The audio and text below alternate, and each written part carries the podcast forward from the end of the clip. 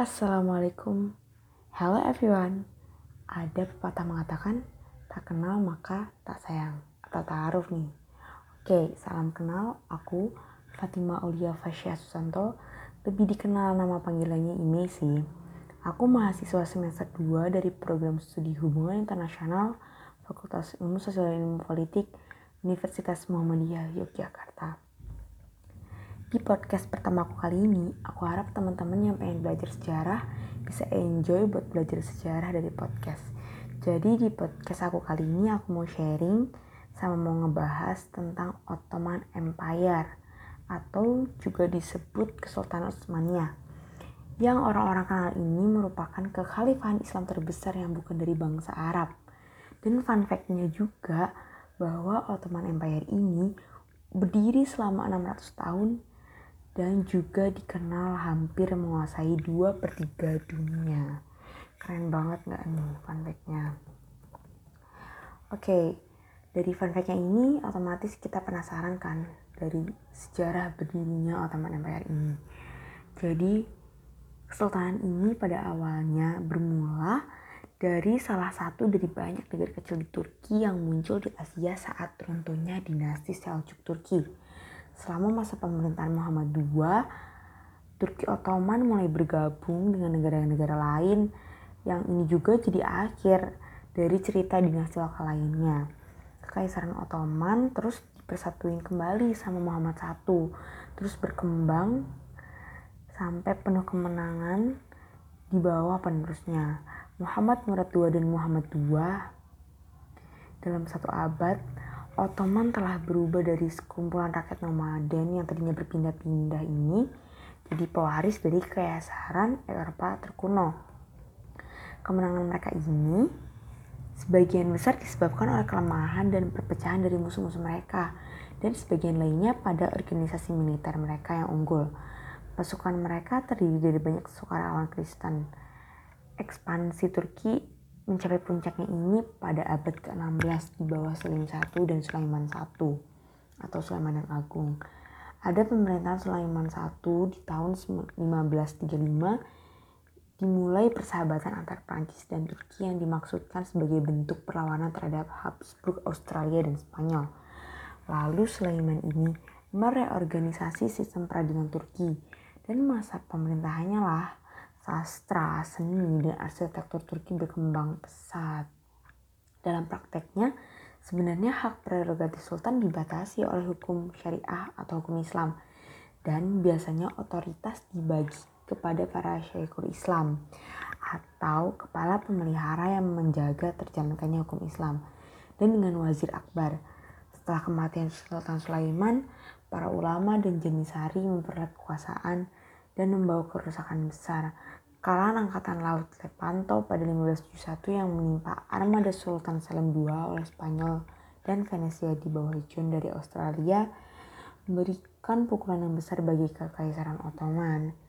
Namun Murad IV mengembalikan kekuatan militer Turki secara sementara dengan kemenangannya di atas Persia tahun 1683. Pada 14 Juli 1683, tentara Turki di bawah Wazir Akbar Karimustafa mengepung Wina. Perang di Wina adalah perang antara pasukan kerajaan Ottoman dengan tentara Australia.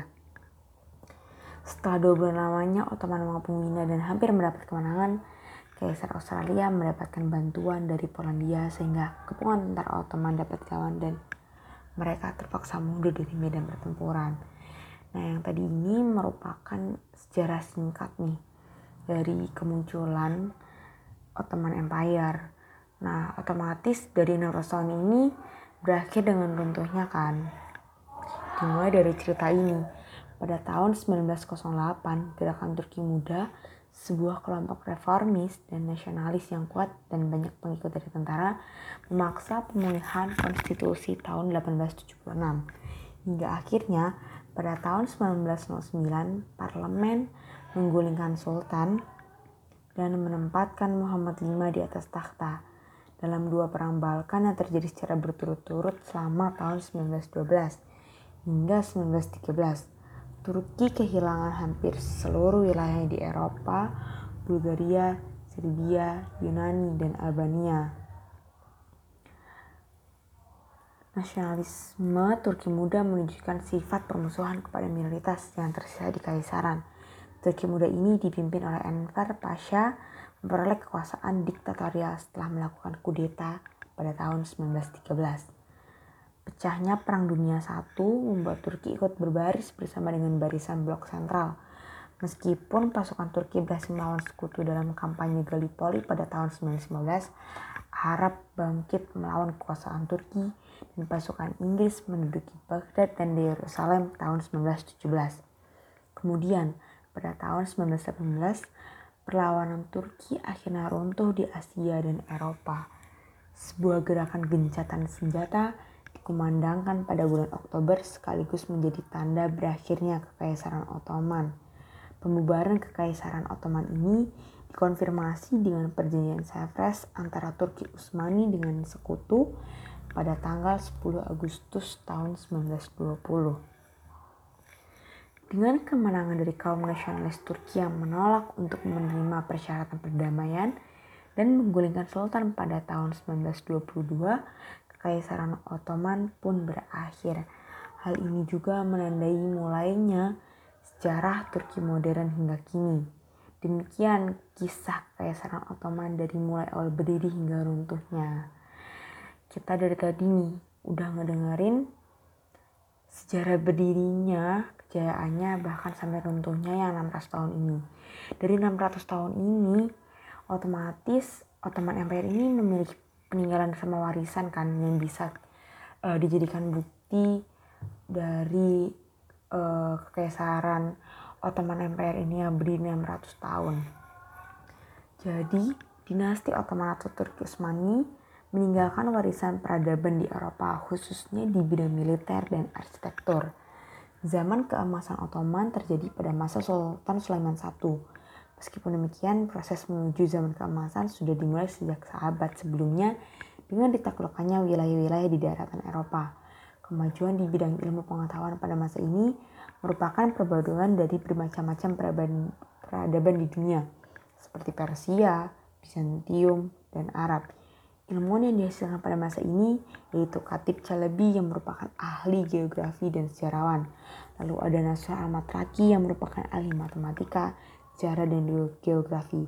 Lalu ada Taqiyuddin yang merupakan astronom, fisikawan, dan ulama. Dan Syekh Feva yang merupakan astronom pembuat diagram pergerakan benda-benda langit. Dinasti Ottoman juga terkenal dengan kiprahnya di bidang pengembangan seni arsitektur. Sejarah mencatat Turki Ottoman memiliki pengaruh yang sangat dominan di bidang ini. Mereka membangun masjid-masjid yang sangat indah, seperti Masjid Sultan Muhammad Al-Fatih, Masjid Raya Sulaiman, Masjid Hagia Sophia yang dulunya merupakan gereja katedral. Selain itu ada masjid. Turki Ottoman juga membangun sekolah, rumah sakit, gedung, jembatan saluran air, dan pemandian umum. Disebutkan bahkan bahwa ada 235 buah bangunan itu dibangun di bawah koordinasi sinan seorang arsitek asal Anatolia. Keren sekali peninggalan 600 tahun dari Ottoman Empire ini yang bisa kita nikmati sampai sekarang. Tidak banyak kerajaan Islam yang bisa besar dan bertahan lama seperti kerajaan Ottoman Empire ini.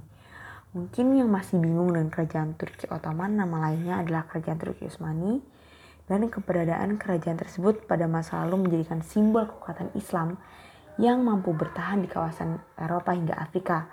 Tidak hanya itu, kerajaan ini juga mampu menyebarkan budaya Islam di negara-negara yang mayoritas penduduk menganut agama lain. Jadi teman-teman, berikut ini tadi itu merupakan sejarah singkat dari berdirinya Ottoman Empire dan fun fact yang bikin Ottoman Empire ini bisa berkuasa selama 600 tahun. Oke, cukup sekian podcast aku kali ini.